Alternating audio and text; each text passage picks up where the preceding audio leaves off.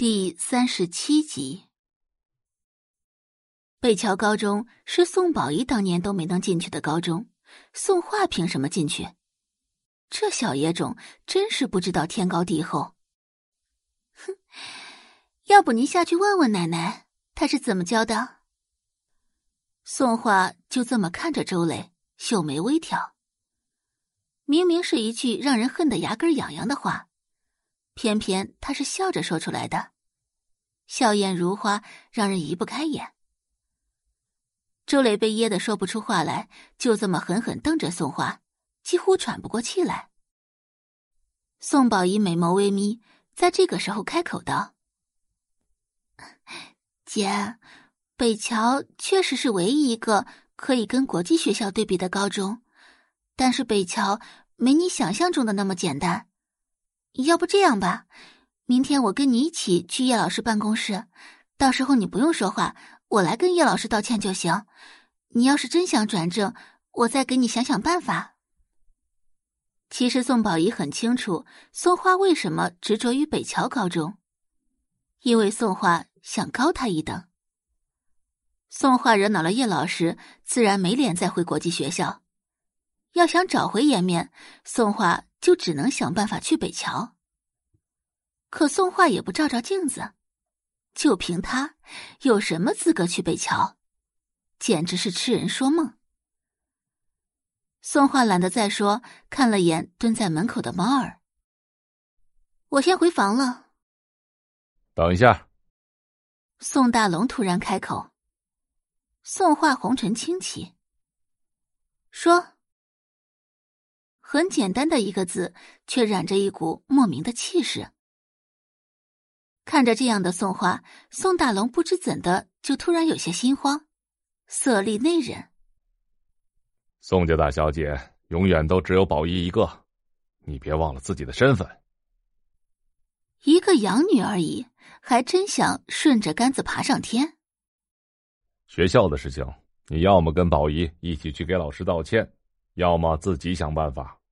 别妄想以宝仪的名义或者我们宋家的名义进北桥高中。他可不会为了一个小野种去动用人际关系。宋画没有说话，微微弯腰抱起门口的猫儿，就这么的离开了书房。宋大龙看着宋画的背影，同样被气得不轻。宋宝仪轻声安慰道：“爸，您别生气。”其实姐姐就是心里不平衡而已，您和妈多担待着点儿。周磊怒不可遏道：“不平衡？他有什么可不平衡的？如果不是我们的话，他到现在还只是个没人要的小野种。”周磊平复了一下心情，接着道：“明天中午，孙阿姨邀请我去参加茶话会，宝姨啊。”你准备一下，跟我一起去。贵妇圈子里经常有各种茶话会，这些贵妇们凑在一起，一来是为了巩固人际关系、拓展人脉，二来也是为了消磨时间。参加茶话会的时候，顺便炫耀一下老公，炫耀一下儿女。周磊最乐意带宋宝仪一起去参加茶话会，毕竟。宋宝仪是江城第一才女，带姐姐一起去吧。宋宝仪道：“